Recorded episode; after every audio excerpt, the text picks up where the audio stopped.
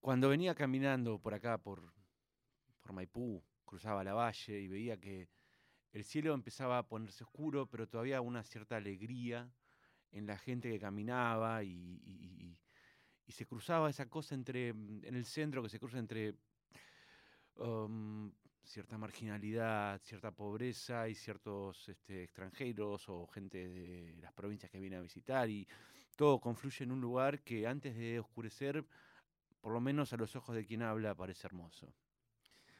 Pensaba que además em, cuando la noche cae es un buen momento para contar algunas historias.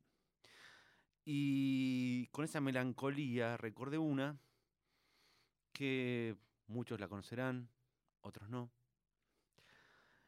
que trata de un 29 de enero de 1979, en el cual una chica que se llamaba Brenda Ann Spencer tenía 16 años y dispara desde su ventana a ocho chicos, un oficial de policía y asesina al director y al conserje de un colegio en San Diego, California. Todo esto me lleva a pensar que mm, cuando me enteré de la historia, me enteré debido a una canción. Porque había un señor que se llamaba Bob Geldorf que estaba en su casa, o en algún lugar, ya no recuerdo dónde, pero lee en un teletipo, los teletipos ya no existen más, eran las viejas cableras, las cableras que se usaban para cortar información y lee la noticia.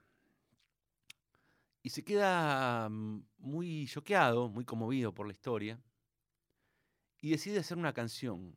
Pero lo que más, lo que más este, le, mm, le impacta de esta chica, que todavía está en la cárcel, que intentó cuatro veces pedir la libertad condicional y nunca salió, que hoy tiene alrededor de 60 años, o un poquito más, es que cuando Bob Geldorf lee el teletipo, la periodista le pregunta, ¿por qué lo hiciste? Simplemente, no me gustan los lunes.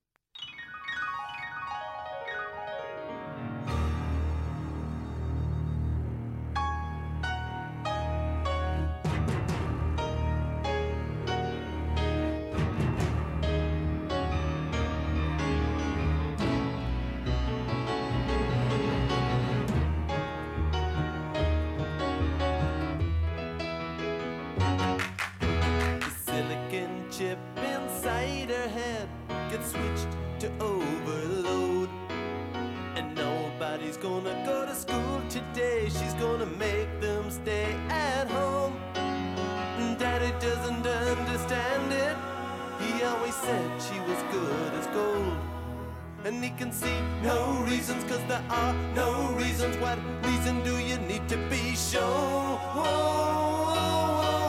Tell me why I don't like Mondays. Tell me why I don't like Mondays. Tell me why I don't like Mondays. I wanna shoot. Ooh, the whole day down.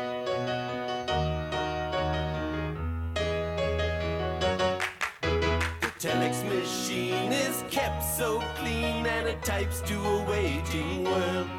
A mother feels so shocked, father's world is rocked, and the thoughts turn to their own little girl. Sweet 16 ain't that peachy keen, now it ain't so neat to admit defeat. They can see no reasons, cause there are no reasons. What reasons do you need? Oh, oh, oh, oh. tell me why I don't like Mondays. Tell me why I don't like.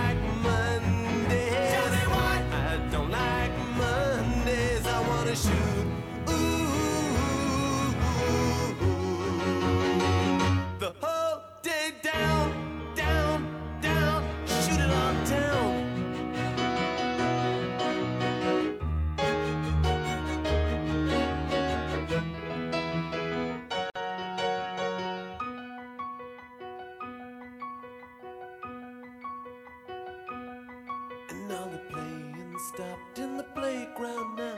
She wants to play with the toys a while.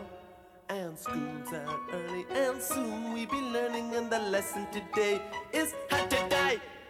And then the bullhorn crackles, and the captain tackles with the problems in the house and wife. And he can see no reasons, cause there are no reasons. What reason do you need to die? And the silicon chip inside a head gets switched to overload. Oh, and nobody's gonna go to school today. She's gonna make them stay at home. And daddy doesn't understand it. He always said she was good as gold. And he can see no reasons, cause there are no reasons. What reason do you need to be sure? Los Boomtown Rats de la mano de Bob Geldorf. No me gustan los lunes. ¿A quién le gustan?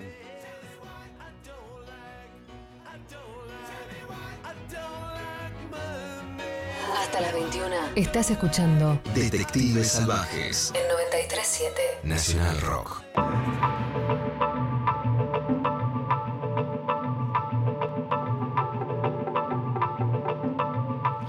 Lo bueno se hace esperar, así que estuvimos unas semanas, pero llegó finalmente un talentosísimo baterista, músico.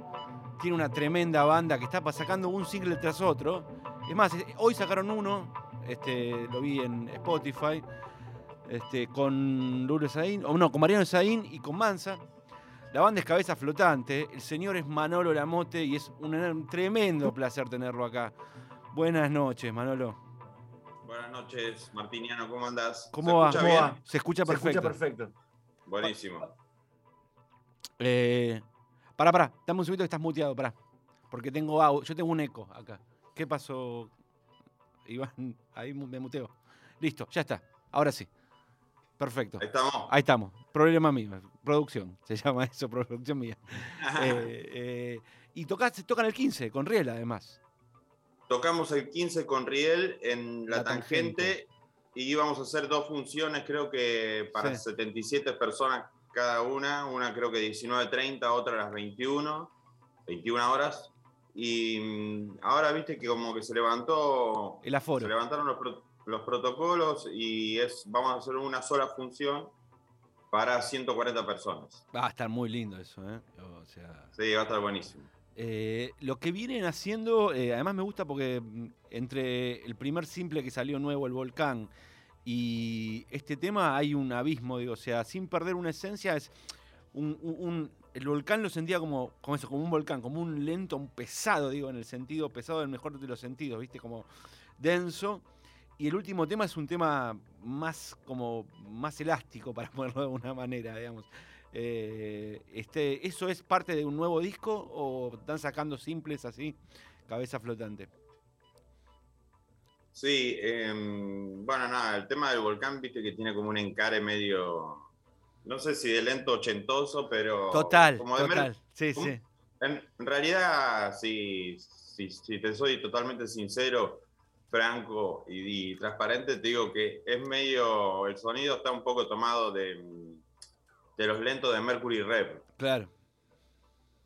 como la, la guitarra con, con el DA y todo eso, eh, todos los, los climas y la- los colchones de teclado. y Muy todo climático eso, el eh, volcán, es verdad. Es un tema muy de climas el, el- el vol- el volcán, digamos. como- Así que, perdón, Mercury Rev. Está bien. El rock son tres acordes, me dijo acá un amigo mío que tengo. O sea, son- ¿Cuánto? Digo, Sí. vamos, seamos sinceros, tampoco es. Eh, pero los encuentran en un buen todo- momento, y- ¿no? Y todos robamos, y todos robamos y nadie lo dice. Pero la literatura es igual, la radio es igual, el cine es igual, todos robamos y, y nadie lo dice. Hay gente que te dice son un homenaje, ¿viste? Cuando el choreo es un homenaje, no, bueno, quise homenajear, Sí. este, para quedar más, más fino. Pero nada, los encuentra en, en esos tres simples nuevos, van a ser parte de un nuevo disco. Van a ser parte de un nuevo disco que sale eh, la, no, la segunda quincena de noviembre. Eh, falta que sa- eh, saquemos un simple más. Ahora creo que mañana o pasado se sube el video de ese tema a, a YouTube. Sí, Y porque todos, o sea, los dos, los dos simples no son, uno, dos, con este es el tercero. Tercero, los dos tercero. primeros ya tienen video, Claro. ¿viste? ya están en YouTube, todo. Linda Y producción, ahora- muy linda producción, muy lindos videos, digo, mucho, se nota la dedicación en el video, digamos, como esa vieja cosa de, de escuela de- de- de- del músico que le dedica al video un tiempo, ¿no? Sí, somos como una especie de cortos con cierta continuidad, Ujú. que los hizo Marcos, el guitarrista de la banda, los hicimos todos, todos colaboramos, pero medio como las ideas, muchas de las ideas eran de él, la mayoría. Está muy bien, está muy bien. Eh, está, está bueno y, y- y me parece re piola. eh, primero, eh, siempre, nada, gracias por coparte y por. Y por, y por eh, sé que esto de las elecciones este, es. Por ahí es un medio rompe, pero es como está bueno para que cada persona abra un mundo. Digo, o sea, me pasaba con. Después te voy a decir, el disco, que yo no lo conocía y me lo puse a escuchar digamos, a mí me dije, wow, qué tremenda banda, digamos, qué, qué, qué- bueno a ver que Manolo me presente esta banda. Pero primero quiero pasar por sí un libro que leí, que a mí me... que generalmente la gente cuando te dice capote, mi caso por lo menos, yo entré por a sangre fría y después llegué a música para camaleones. Eh, en general, eh, es, la pregunta es, ¿cuándo lo leíste? ¿Cómo? ¿Por qué lo elegiste? Co- Contame un poco eso. Eh, fui a la casa de una persona que, mm, que era amigo de mi familia, una persona bastante mayor que siempre tenía eh, muchos libros y muchos discos, como suele suceder eh, con, con la gente que es amigo y bueno, y, mm, y estaba mirando así, me llamó la atención el, no- el nombre, Truman Capote. No sé, como que me hizo ruido, como que era un... eh, como que tenía algo que ver con los italianos y con la mafia. No sé por qué. Sí, Pero era chico, yo tenía 16 años. claro, claro, claro. Y, mm, y sabía que, que su libro más, eh, más popular era A Sangre Fría, pero me daba cierta paja leerlo, porque primero porque tenía 16 años, porque era mucho más grande Sí. y porque era una sola historia y este eh, es, em, Sí, sí. son un montón de cuentos. Sí, tiene, tiene, creo que son seis cuentos y seis entrevistas y cosas que es como muy interesante el libro en su formación, porque aparece una entrevista a Marilyn Monroe, una a Willa Hayes. Después él discute consigo mismo en un, en un Sí. cuento, va, en, una, en un non-fiction que se llama eh, eh, Ataúdes tallados a mano, que es como, quiere como discutir la ficción ahí que él hizo con, con que es muy similar el caso a Sangre Fría también, digo, ¿no? Sí, Eh, está y- muy bueno ese, Sí, sí, a todo estallados a mano es un, un gran, gran Sí. cuento. tremendo. Y lo agarraste y entonces dijiste, bueno, este, claro, este es más chiquito, está bueno, son cuentos, con 16 Sí, años. fla- y flashé, tipo, eh, yo, no, yo no, no soy tan tan lector, me, me encantan los libros, la mayoría de los libros los leí entre los 20 y los 30, Ujú. pero después de este libro, o sea, después de este libro leí un montón de libros más de él, y, y nada, cuando entré, cuando, cuando leí el primer cuento, que es, a ver, no me acuerdo, Es pero me acuerdo que, que me quedé loco, o sea, loco me quedé. Música para camaleones, bueno, arranca con eso. Me- porque, no sé, era como que lo leía y como que me transportaba a los lugares, es muy descriptivo. Total. como la- él, cuando tiene que, no sé, tiene que escribir sobre cómo está vestido alguien, o cómo fuma, o cómo, o, o el olor que hay en los restaurantes. Sí, Entonces, como me sacaba, me ponía la cabeza en otro lado todo el tiempo. sí te, te, te Y- inmerge en el mundo, ¿viste? Sí, sí, sí. y sí, cuando sí, leíste, le- ¿leíste a sangre fría? Es el único libro que no leí. Mirá vos, mirá vos, este, ni viste la película tampoco, la de Richard Brooks, la de 60 y pico, digamos, tampoco la viste. No, no, vi una película en la que hay un actor que es bastante famoso que hace de Truman Capote Sí, cuando está Philip Seymour Hoffman, libro. sí, Capote. Sí, Que es la relación Hoffman. entre las. Sí, sí, que se nos fue, pobrecito. eh, Philip Sí. Hoffman. Tremendo actor.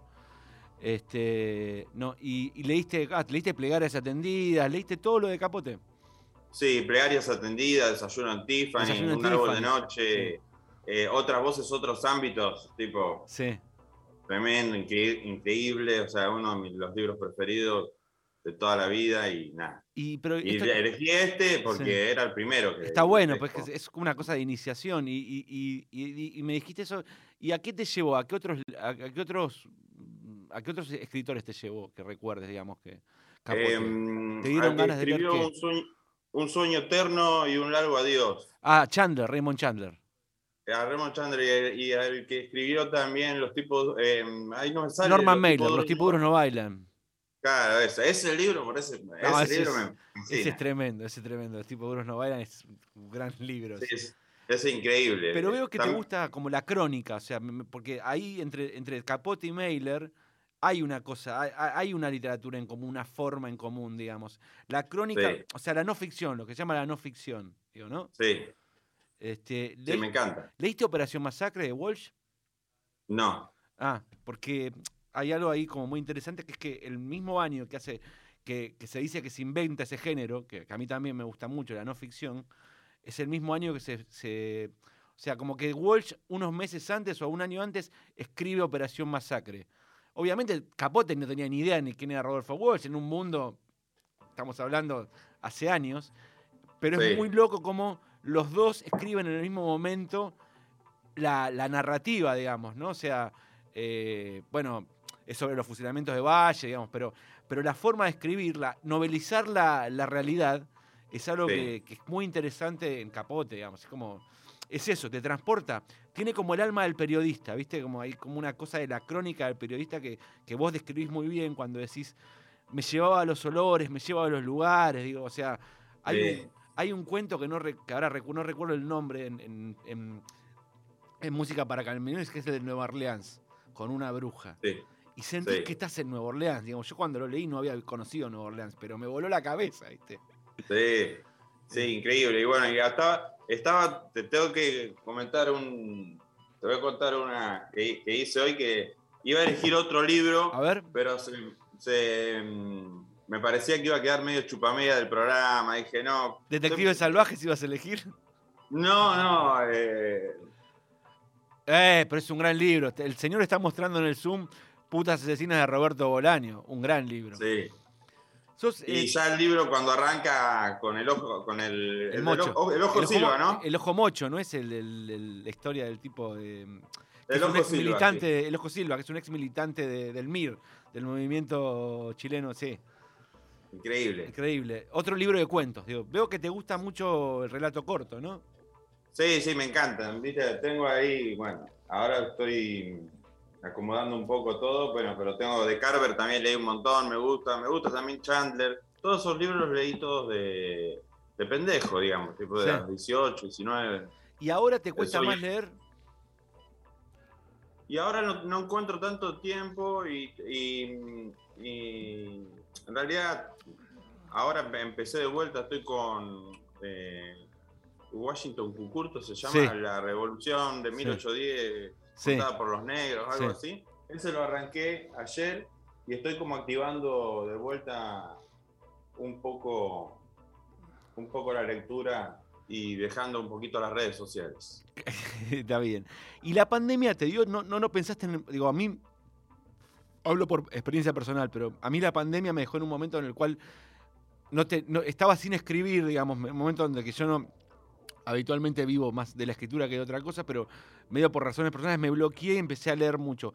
¿Vos qué hiciste en pandemia? ¿Tocaste mucho? Eh, o, el tiempo te desarregló todo? Digamos, que ahora que estás saliendo de la pospandemia, ahora que ya es, hay una sensación, por lo menos en lo personal, no sé cómo lo dirás vos, que hay una sensación de, bueno, estamos saliendo, digamos, hay una cierta mejoría an- anímica, digamos. No sé Sí. cómo, cómo- viviste vos e- ese momento y a qué lo dedicaste, digamos. Mira, el primer, eh, el primer mes, ponele, me dediqué a estar bastante, bastante al pedo, pero tipo sin hacer nada, porque hacía muchos años que no estaba al pedo. Claro. O sea, siempre, eh, yo siempre tengo, como no vivo de la música, también eh, trabajo. Sí, Y, ya, y antes, dos años antes de la pandemia, venía tocando mucho. Mucho, Estaba tocando y estaba, no solo con cabezas flotantes, yo también toco con un montón de No, has tocado con Perras on the Beach, si no me equivoco, con eh, Claro. Viva Elástico, ¿no? También has sido baterista de... Toqué con Simón, sí toqué. Toqué también alguna vez con. Con el eh, Chango con- tocaste to- también, ¿no? to-. Tobogán Andaluz, no con el Chango, Ah, no. Em, ¿Con quién más? Eh, ahora estoy con Tigre Uli, que es una de las chicas que se fue de, mm, de mm, las ligas menores, que era una ex integrante de las ligas menores. Sí. Y, y ahora estoy con Nina Suárez. Sí, he visto que estás produciéndolo, o está produciéndolo Quintans, el disco. ¿Están los dos Eh, no, no, produciéndolo? no, eh, esa, entre los dos. Entre los dos estamos produciendo el disco y aparte. mm, Promete estamos mucho, pro- Promete Formamos mucho. una banda y salimos a tocar ya. Sin disco ya, ya estamos saliendo a tocar como ¿Cuándo para tocan? fobiares. ¿Cómo? ¿Cuándo tocan con Nina? Con Nina tocamos el 22 eh, de octubre en el Cirgu, con una banda que se llama La Vida en Familia. Ujú. Eh, lo, lo que está pasando en las redes sociales, yo sé que dejaste de las redes sociales, pero por lo menos se está viendo que están armando, están muy entusiasmados con el disco. Este, vos y, y Quintans, por lo menos están en la sala de grabación, se ve las cosas, síganlo a Manolo, porque está muy bueno lo que hacen en las redes. Eh, eh, es muy interesante, además, que el proceso de, de grabación de un disco, este, y, y- y están como mu- muy, entusiasmados con el debut de, de Nina Suárez. Eh, ¿Va a ser ella o va a ser una banda? En realidad, eh, em, ella quiere eh, que le pongamos el nombre de una banda y yo le digo que no, porque, bueno, porque eh, tanto yo como Chicho, que es eh, parte de la banda, Sí, em, tenemos nuestros, nuestros otros proyectos, todo, claro. y podemos tocar con ella en vivo en la- siempre que no se nos crucen las fechas y todo, entonces Total. em, en un momento su- sugerí, sugerí yo como que, bueno, ponele Nina Y los tal. y, lo- y los, Sí, no sé, carpinchos. sí, no sé, sí, los carpinchos. Sí, sí. Y, mm, Y los ella carpinchos del no, Mordelta". no, pongámosle el nombre de una banda. No, no, entonces quede Nina Suárez, le digo. Lo que, y aclara que pues, en vivo es o full banda o solo set y listo. Claro, está. ya está. Pero ella sigue insistiendo con la idea de que toquemos como una banda. Este, y Pues hace dos años, dos años que. Dos años que vienen. entonces me armando todas las contaste. canciones y eso. Bueno, entonces me dijiste, el primer mes descansé, porque la verdad vos sos un laburante de la música en ese sentido, eso, es verdad. Y después, ¿qué hiciste en la pandemia, digamos? que Y miré bocha de películas, miré un montón, miré bastante, eh, mm, digamos, la shit, la mierda que se consume en general en, en las tendencias de los, de los días, las series de moda. Sí, o todo no sé lo hicimos, sí, sí. Na- nadie zafó de eso, digamos. to- Todos Sí, vimos el juego de calamar. Claro. Después me cansé y empecé a chusmear cosas viejas, discos viejos. Escuché mucha música y miré películas. Y escuché discos viejos que por ahí mm, no, no, se me habían quedado ahí atrás.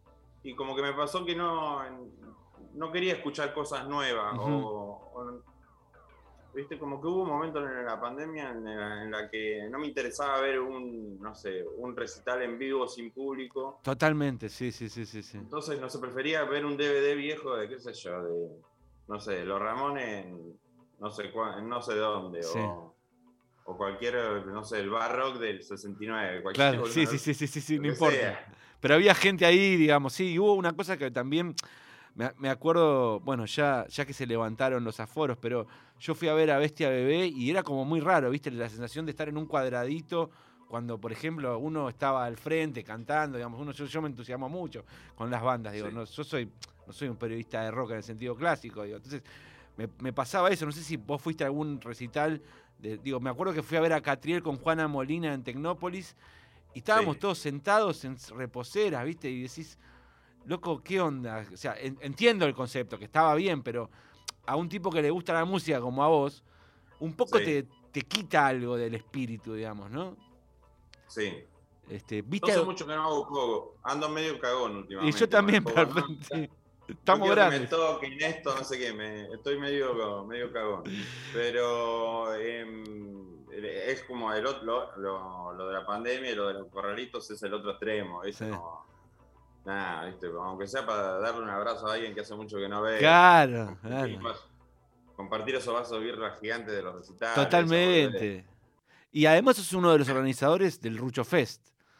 Este, Sí, lo tengo medio, lo tengo medio. que es un lugar increíble donde se cruzan todos los géneros, digamos. eh, eh, eh, hubo un Rucho Fest que yo siempre voy a. Para mí va a ser muy especial porque fue el día que se descubrió el cuerpo de Santiago Maldonado hace unos años Sí, y que y todos salieron a tocar y, y siempre había como un tema que, que te estaba diciendo algo. Digo, Bestia salió y tocó. Bueno, me acuerdo que ustedes tocaron con la versión original, con Esteban en, en bajo, digamos, también Sí. como bajando línea, eh, en el mejor de los sentidos, los las diferencias tocaron a dónde está la libertad. eh, Bestia Bebé dijo, esta canción se la dedicamos a, a la, a la familia de Santiago Maldonado. Y era lo quiero mucho ese muchacho. Y para mí fue como un momento y para mucha gente supongo que fue un momento de, catal- de catalizador, digamos, como diciendo, bueno, estamos acá a pesar de todo, digamos. eh, y, y fue como, digamos, ese, ese Rucho Fe fue para mí histórico en ese sentido, digamos. Y creo que para mucha gente. Sí, me hace emocionar, boludo. No, en serio te lo digo. eh, Ah, eh, sí, sí, increíble, increíble. eh, Cómo, cómo el, el rock ahí funcionaba como, como eh, una cosa de, de- de- estar juntos, digamos, ¿no? Como de... Sí, apar- aparte había, era, fue el camarín más raro del, del under porteño porque era, no sé, me acuerdo que jugaba, creo que fue un, un día que en el camarín estaba, había un campeonato de, de ping-pong entre los indie y los trappers. Ah, Y buenísimo. Estaba Neopi- Neopistea, el de Neopistea, el de Tumbando el Club, Sí. ese chico que ese día en el Rucho fue, fue que, que el calle más barato que cobró y a los dos meses estaba rompiendo YouTube por todos lados. Y todos los chicos hablaban de lo mismo, tipo el, el trapper, el rockero, la chica que, ver, las dos pibas que estaban sacando fotos, las otras pibas que tocaban, todos, todos, todos estaban hablando de lo mismo en el camarín, ¿viste? Che, te enteraste, che, che, che. Eh, y bueno, y nada, y qué sé yo, todos, eh, yo justo lo- estaba Florencia, una amiga que hace visuales, hizo una placa y la Sí, me puso acuerdo, en un sí. momento. Nada, fue todo, nada, fue una unión ahí re, re piola. Una cosa así como de comunidad de rock que yo no sentía hace mucho, digamos. de- de estamos juntos y, y aunque había una tristeza, eso no nos iba a ganar, Sí. digamos. Una cosa así. Sí, fue un bajón, un bajón y aparte también nos enteramos ahí mismo en el camarín. Justo estaban, había, estaban los rappers que tocaban y después estaban un, montón de, de otros que iban a acompañar ahí que también eh, y contaban que era fanático del freestyle Santiago. ¿En serio? Maldonado. Ah, me muero. Eh, que uno había una persona ahí que justo que conocía al hermano y le, le había contado, le dijo, yo soy rapero, no sé qué, y le, le contó que Santiago Maldonado era fanático del freestyle. Sí, yo, yo eh, eh, para mí hay, em, eh, que- no sé si coincidís, pero digamos, en, en esos años, durante los años del macrismo, para mí el rock volvió a un lugar de resistencia que hacía mucho tiempo no tenía, digamos. O sea, me parece que, que- hubo toda una, una conjunción de cosas donde, donde mm, eh, este, lo- había una cosa de hermandad de la noche, donde uno estaba del mismo lugar. Después, a quién votases no importaba, pero vos sabías que, que- que estabas del mismo lugar, digamos, el lugar del, del- del lado bueno de la vida, digamos. O sea, como estamos acá, digamos, y, y- y no, importaban los géneros, importaba estar juntos, digamos, y pasarla bien, digamos. Sí, aparte lo hicimos mil veces y nunca hubo ningún drama. Nada. Pero bueno, ahora capaz, capaz que en diciembre volvemos porque hay toda una escena, hay una escena nueva ahora que de hardcore punk que me está medio enloqueciendo, viene como muy under, muy abajo, lo, lo organiza. Bandas que ni siquiera tienen Spotify y como que las estoy descubriendo ahora y medio como que me, me estoy volviendo loco y quiero hacer una- un crossover entre esas bandas y algunas ya que ya están medio consagradas, que ya vienen tocando de antes y eso, y ver si lo puedo hacer en diciembre. Hablando de, de- de músicos consagrados y de una película, nada, increíble, exquisita, que elegiste, que es I'm Not There, no estoy ahí, es la, la- la biografía de Bob Dylan, entre comillas. No, no, no. No. Perdón. Acá, acá, no, no, no, está bien, está bien. Está perfecto. Pero la película que yo elegí se llama Ya no estoy aquí también, pero se llama I'm Not Longer Here, que es sobre una tribu urbana. Ah, Perdón. ok, ok, ok, ok, ok, ok. Eh, Perdón.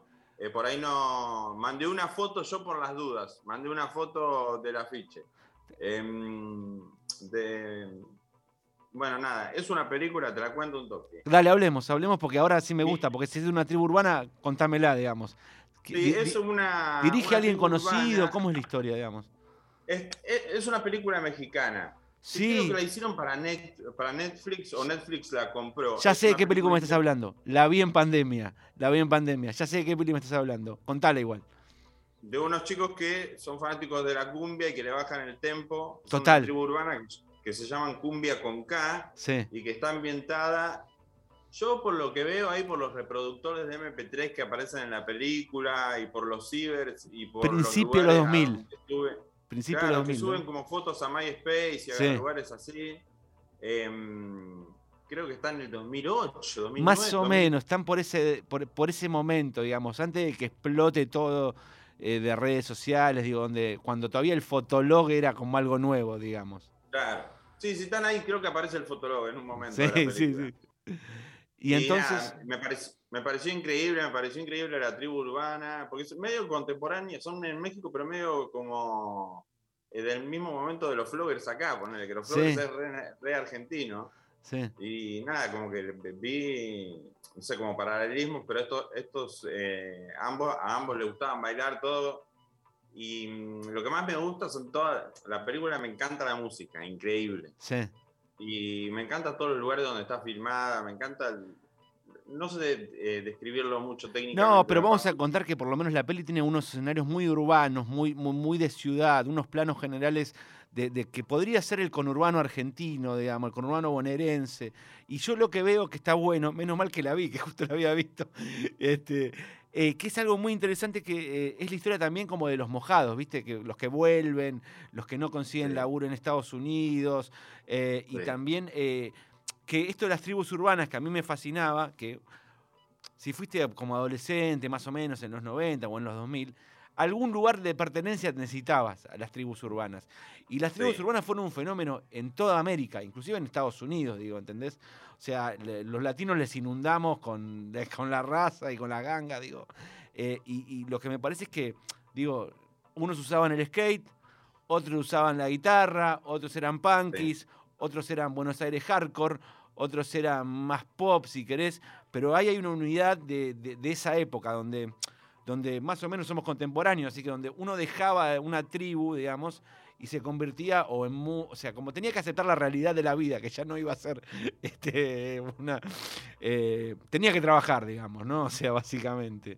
Sí, sí, aparte imag- imagínate ser eh, flogger y tener canas o ese tipo de cosas. Claro, no, tremendo. Yo ya tengo entrada, ¿viste? O sea, que vas a con entrada, no. No, no. Este, ¿Y la película cuándo la viste? ¿La viste? La vi, esa sí la vi en pandemia. Sí, Y sí. la vi, te digo que la vi por el afiche, también re loco lo que me pasó, porque había un, un libro que tenía un amigo mío que es peluquero, Sí. eh, que decía como los cortes más ridículos, los cortes de pelo más ridículos del, de los 2000 para acá, Sí. como las modas más, más, Más delirantes, digamos. Más sí, bueno, había unos rusos que no sé, que se hacían como unas cosas así, así. Y en un momento sigo así y llego a esto, a esos pibes y digo, pero esto es un cholo, digo, ¿viste? Los Claro. cholo, las- los cholo gang, lo- los, que vos decías, lo- los, los cholo gang son como los mexicanos que andan en, en pandillas, que hacen hip hop, Sí, bueno, exacto. medio de- cortes ahí prejil, esa onda. Yo lo veía como que eran medio cholo, que, que usaban las camisas escocesas que usaban eh, los chicanos y todo eso, pero tenían esos cortes de pelo. Y bueno, me llamó la atención en el, en el, En el afiche. en el libro de los cortes de pelo más ridículos de Claro. 2000 para acá. Después me pasó que estaba así en Netflix, no sé qué, pum, pum, y yo, "Che, ese corte, Ese de, corte de pelo, no sé pelo". qué, y entro. Y veo como la, la sinopsis, la, como el, que- donde te ponen un... Y digo, sí, la, la- la pongo. Y a los 10 minutos ya estaba enloquecido con Sí, sí, sí, es, un- es una película muy buena, digamos. Este, eh, eh, em, este, es como muy recomendable y si te gusta todo ese mambo, eh, la vas a pasar re bien. El mambo, tri- tribus urbanas, hip hop y qué sé yo. Vo- vos que fuiste uno de los, como en las Rucho, un- un- uno de los primeros impulsores también del trap. Y, y el otro día charlaba con un amigo muy melómano, ¿no? Que, que- que me discutía lo del trap. Y yo decía, bueno, es para mí es el rock por otros medios hoy, digamos, el trap. Sí. Eh, eh, ¿cuál, cuál es tu visión como, como, como conocedor y como melómano, como un tipo que sabe mucho de música, de qué es lo que te interpeló del trap, digamos?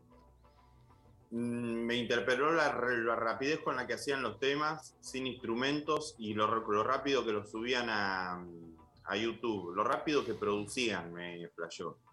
Pero del trap cuando arrancó, te estoy hablando en español, el, el trap en español tipo en el 2014, y no acá, creo que los primeros, antes eh, que los argentinos estaban los españoles. Ujú, Más básicamente la banda que me fascinó esos son los Pur Gang, que es donde estaba John Beef y Kylie Kane. ujú. Eh, cómo producían ellos con la rapidez que hacían todo, cómo, cómo se autoproducían sus temas. Cómo lo subían a, a internet, me pareció como un método ultra punk del do it yourself Sí. y de, eh, de yo soy mi propio jefe acá, viste, no, eh, lo subo como quiero en el tiempo, o sea, me fascinó eso. Eso al principio. Un poco que es la filosofía también, un poco la filosofía Laptra, digamos, ¿no? Eh, que, que también está en, en- en- en- en- Digo, vos sos parte de la escudería Laptra, como yo le llamo, digo. Está, empezó Sí. así, digamos, ¿no? Como un do it yourself, loco. Yo los vi, veces yo he visto a cabeza flotante, o sea, con, con los faunos en la confitería, armando, cerrando, digamos. Había una cosa muy de do it yourself y la sigue habiendo, no, no sé, capaz que hoy ya pasaron a otra escala, digo, pero, pero hay algo.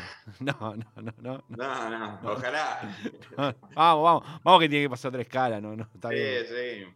Eh, no, no, seguimos la autogestión ahí, la bandera de la autogestión ahí arriba, siempre, siempre. Es re trillado hablar de la autogestión, pero eh, porque hay un montón, sobre todo ahora que hay un montón de bandas que dicen, no, somos autogestivos. No existe más ahora lo que pasaba hasta el 2015, 2016, que cualquier persona se podía hacer famosa en YouTube o en Instagram. Ahora todo lo maneja un algoritmo, hay una máquina que dice quién, o sea, y están las multinacionales. eh, hace cuatro, cuatro o cinco años que están las multinacionales, todas las que conocemos, desde Sony hasta Universal, bueno, Ujú. todas, eh, fichando artistas bajo otro sello, con otro nombre, eh, y que, que es como el sello urbano de esto. Mm. Y mm, es, o sea, ahora hay que competir con ellos, pero en Spotify. Eso es rarísimo, ¿viste? Claro. Porque ellos tienen un montón de herramientas, ahora está el funcionamiento de las playlists, todo eso. Entonces, como que la música volvió a ser como en los 90 ahora. Vos, o sea, en las 90, ¿qué pasaba? Si vos no fichabas con EMI o con Sí. Sony, no vendías, eh, no vendías discos. Si no, te- no te pasaban en el top 20 de la FM esto, de, De la rock and FM pop, aquello, de la sí, sí. de la 100, de esto, del otro.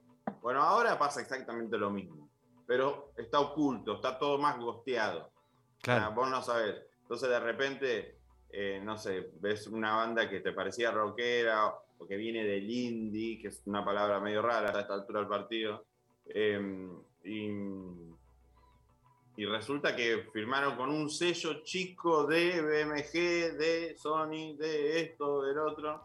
Pero en la y- apariencia son indie, digamos, ¿no? Como en. en- Claro. en- en- en- Y eso hace que estén, no sé, en un montón de playlists y en un montón de...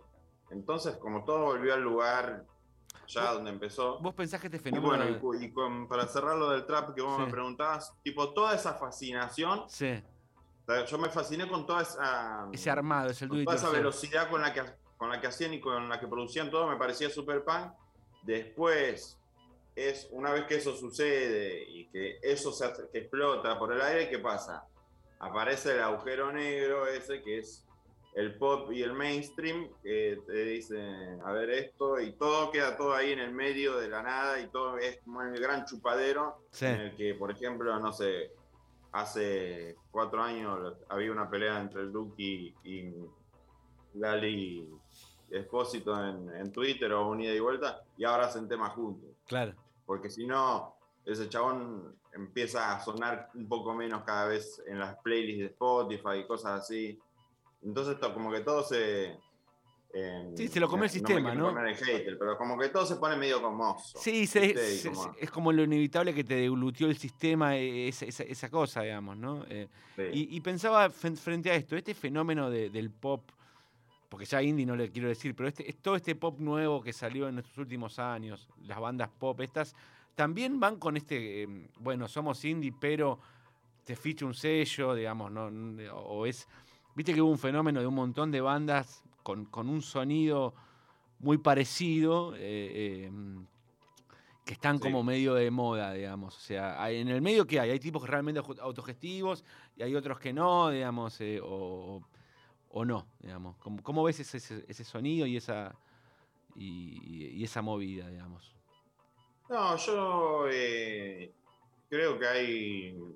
No, no, en realidad no, no, no tengo mucho una respuesta para Sí. eso. Es como que mm, hay dos maneras de hacer las cosas en esto. Es, una es ser independiente, que ser independiente totalmente independiente y triunfar en términos económicos y populares también es como, no sé, creo que lo hizo el Mató y después no lo hizo nadie más, siendo 100% independiente, sin alguien que les diga cómo, cómo sonar. Cómo Sí, los vestirse, primeros espíritus, cómo- ponele, sí, qué sé yo.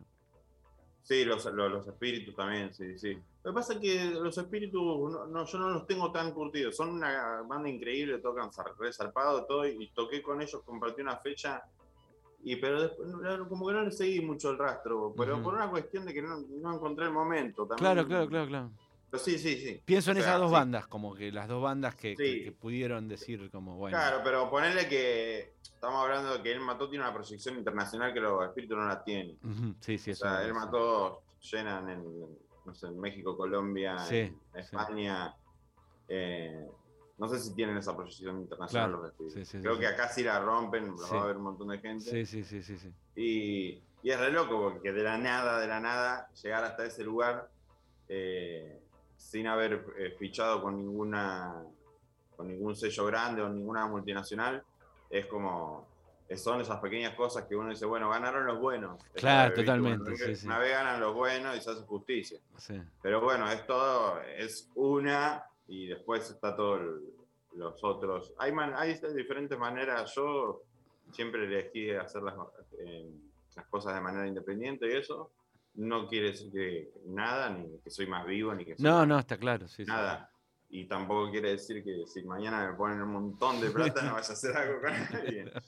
Porque, pero mm, nada, por ahora es esta. Esto es el único camino, o el camino más, más redituable en, en términos eh, espirituales es este. Ya Está está. clarísimo. Y hablando de un montón de plata, lo que yo pienso que escuchando el disco eh, Music Maestro Please, esos discos de la Love Unlimited Orchestra, la banda que, corregime vos acá, digamos, pero era la banda de Barry White, que tenía tres cantantes negras, que él empezó a producir porque le gustaban, ¿no? Esto, esto más o menos así es, si no me equivoco, según Sí. lo que investigué. O acá, acá el experto que me hable, por favor. No, no, yo no tengo mucho la, mm, eh, la historia de la Love Unlimited Or- Orchestra. Sí. Em, sí sé que, o sea, no sé por qué eh, en los 70 acá en Argentina entraron tantos vinilos de Barry White, tantas cosas que tenían que ver con Barry White. Totalmente. Hay un montón, montón de padres de amigos míos que siempre tenían discos de Barry White en la casa. Sí. Y el padre de mi hermano Antonio, mi hermano Antonio que toca conmigo en Cabeza Flotante, somos, los dos somos de distinto papá. Eh, eh, tienen muchos vinilos y tenía en un baúl un montón de vinilos. Entre ellos tenían seis cinco de Barry White y tres de estos que, uno con las coristas negras que cantaban ellas y otros dos instrumentales, solo de la banda. Y él medio como que la dirige, aparece él. Toca el eh, piano. Sí. Y mm, nada, como baterista yo también y como amante también de la música negra, porque soy totalmente fan de todas de, de toda esa época de la música. Cuando sos DJ, cuando haces, cuando haces DJ metes mucho, mu- mucha música negra, mucho funk, mucho soul. Sí. mucho disco, digamos, cuando haces de, de- de DJ. También es otra de las profesiones del señor Lamote. Sí, me, sí, me encanta y, y me quedé totalmente fascinado con todos los climas de la banda y cómo tocan. Y decir, eh, bueno, Barry White era grosso, era re grosso, pero la banda era re grosso. Sí, claro, si total. tocaban así, cualquier chabón que cante arriba estaba perfecto, porque eran, no sé, el, el batero es increíble, tiene un grupo que no lo puedo, que son, o sea, como soy fanático del, del heavy metal, del trash, de los bateristas que tocan mucho, poco, de un sencillo o no, hay cierta, no sé, tengo como una, estoy medio fascinado últimamente con un par de bateros de los 70 que son ¿Con cuáles? increíbles, que, que son minimalistas. Y este es uno, el otro es uno de Curtis, que tocaban Curtis, con Curtis Mayfield. And Impressions. disco- en el- en el- En el disco, eh, no, no, el Superfly. disco el Superfly, la banda de sonido de, de el Superfly. Y el que está el vestido de amarillo, Ah, ya sé cuál decís, sí, sí, sí, sí. que es eh, el clásico. Sí. Eh, el que trae a People Get Ready, creo, o sea. Sí. eh, y, y- y- y esta banda sonaba, yo cuando escuché el disco no se podía creer, digo, o sea, o sea, pensar que era música eh, que hoy, no sé, viste, o sea, si te la pones a escuchar, es de una profundidad, de unos arreglos, sí. que, no, que son increíbles, digo. Eh, ¿Y cómo, o sea, llegaste a- a- al arcón de, de, de- de- ¿A qué edad tenías cuando encontraste el disco de, eh, de Love Unlimited Orchestra? No, lo ponerle tenía 25, pero no le di pelota hasta hace dos o tres años. Ah, ok, ok. Porque estaban ahí, estaban medio como que vamos a escucharlo, vamos, y no teníamos, eh, acá en Capital todavía no teníamos para escuchar Bandeja. vinilo y eso. Claro. Y hasta que conseguimos y, y lo pusimos un día y dijimos, ¿qué? Sí, sí, lo que me pasó a mí. que- Aprende a poner el primer tema y lo, lo dejé correr un minuto y medio cuando hace un cambio de tiempo que vienen tocando así tranqui, hacen taca, ta, ta, ta, tu, tu, tu, tu, tu, y pum, y, ahora- y salen tocando otro tema. Dije, no, no, pará, a ver, hoy quiero escuchar todo de vuelta. Claro, claro, claro. Lo puse así, como no, no, no dejaba pasar el tema más de un minuto y medio y lo volví a poner del principio. Para escuchar qué hacía el baterista, digamos, ¿no? El- el- Sí, sí, sí. Me estaba, estaba completamente enloquecido. Me parecía magistral todo lo que hacía. Fino, todo re. Muy fino. Un, un genio. o sea, muy fino, digamos, y además una reivindicación, me gusta porque hay, digo, eh, hay una reivindicación, bueno, pero esto es que los 70 que decís vos, que en los 70 mucha clase media consumió jóvenes, que podrían ser nuestros padres hoy, digamos, consumieron mucho música disco, digamos, porque era, digo, era eso o, mm, qué sé yo, como, bueno, estaba la música más comprometida, que estaba más cerca de los militantes, pero había una generación que también le gustaba bailar, digo, que estaba mal visto bailar, ¿viste? Había una cosa como de, de, de- de- bueno, ¿viste? Como decís, si vos decís, pará, loco, o sea, la música disco, en sus primeras épocas, cuando era, cuando era orquestal, era increíble, digamos. Erwin and Fire, eh, yo vi un, un libro en Montreux, ahora en, en pandemia me vi un de Erwin and Fire, eh, Live en Montreux. Sí. ¿Se pronuncia así? Montreux. Montreux, Montreux, sí. Montreux, Sí. Montreux, Montreux, sí, sí, sí. Me lo que sí, Sí. me encanta. No, no, y además viste esta cosa de que, o eh, Parliament Funkadelic, que Sí. George Clinton, digo, eh, pero había una cosa que a mí me gusta, que reivindica este disco que tenés, que es increíble, que es que el, el placer de bailarlo, ¿entendés? O sea, está bien, vos escuchaste el minuto, lo que hace, pero alguien que, que, que más o menos sabe música, pero no, o sea, que, que ha tocado como yo, pero, o otra persona, digo, se siente y lo escucha y tiene un el placer es finísimo el disco, digo, o sea, eh, es un disco totalmente anti-domingo, digamos. Salís bien, salís, salís este, no te puede, te pone una sonrisa el disco, además de todo, digo, ¿no? Sí, increíble, increíble. Eh, eh, acompaña perfecto el, perfecto el domingo, pero también tipo los paseos y todo ese tipo de cosas. Claro. Yo medio como que me- con los discos instrumentales flasheo esa. Digo, qué gana de, no sé, ir en un escort descapotable por, Por San por, ahí, Isidro. por la, por la costa de Mar del Plata Por la- escuchando este disco. Totalmente, sí, a full, a full, a full. Completamente, sí, sí. Y te falta un suéter Scott en B y vas con el Escort, ¿no? Sí. Este, había, había, una, con, una, con un amigo, eh, nosotros definimos un, un concepto que era el luteralismo. ¿Te acuerdas de Gustavo Luteral, el tipo este? Que, hay una música, digamos, que, es, que a mí que, que te puede gustar o no, pero el concepto es la música de Aspen, ponele. eh, sí. Reproduce a un, a un fenotipo de persona, digamos, el, eh, los el Scott en B, el tipo con el Escort, digamos, que hoy se resignificó y hoy es lindo, digamos. Antes era re careta Sí. eso, pero uno se prohibía de escuchar un montón de música re copada, como Steely Dan, digo, pienso, pienso en música que me gusta. Y, y- y- Sí. y- y este disco me transmite eso, como eso, lo que decís vos. No sé, yo no sé manejar, pero me gustaría tener un auto e ir por, por, la, por, por San Isidro, aunque sea, o por Mar del Plata, viendo la estatua de los lobos, ¿o no? Sería hermoso escuchando esto. Lo pones en, un, en- en un magazine, en el, tirás el magazine y escuchás Love Unlimited Orchestra, ¿no? A full, totalmente. Totalmente, Este, hermoso. ¿Qué, ¿Qué tema querés para. ¿Qué tema del disco querés elegir para cerrar? Después El, de. el primero. El primero, el primero pri- acá. Y el nos primero, vamos. eh, Avísame cuando te vas a Mar del Plata, yo te hago de copiloto, te cebo el mate, y llegamos y entramos y vemos el lobo marino. Y no necesitamos nada, digamos. O sea, yo te hago de copiloto. A full, a full. Te- Lo voy a tener en cuenta, ¿eh? El 15 voy a estar ahí. El 15 voy a estar Dale, ahí. buenísimo. Bancando, esperamos. este, viendo la parada. Vean a 15 la tangente, Riel y cabeza flotante. ¿Qué vas a decir? 15 la tangente, 20 horas, es viernes 15 que viene, eh, Riel, cabeza flotante. Un plan ideal y ahora nos vamos. Manuel Lamote, eh, porque no es solamente un músico, es un tipo que sabe mucho de música y es un placer hablar con él, digamos. Es, es un placer aprender de Manolo de, la, mo- de, de- de música, digo. O sea, así que te agradezco muchísimo. eh, creo que esta ha sido una de las charlas que más he disfrutado, te lo, te, te lo digo de Ah, corazón, gracias. Manolo. Eh, así que nada, te voy a ir a ver allá y nos cruzaremos y te daré un abrazo este, el, el viernes, dale. Dale, nos tomamos una birrita. Una berrita. Abrazo grande, Manolo. Arriba, cabeza flotante. Vamos. Arriba. Chao. chao. Chao, chao.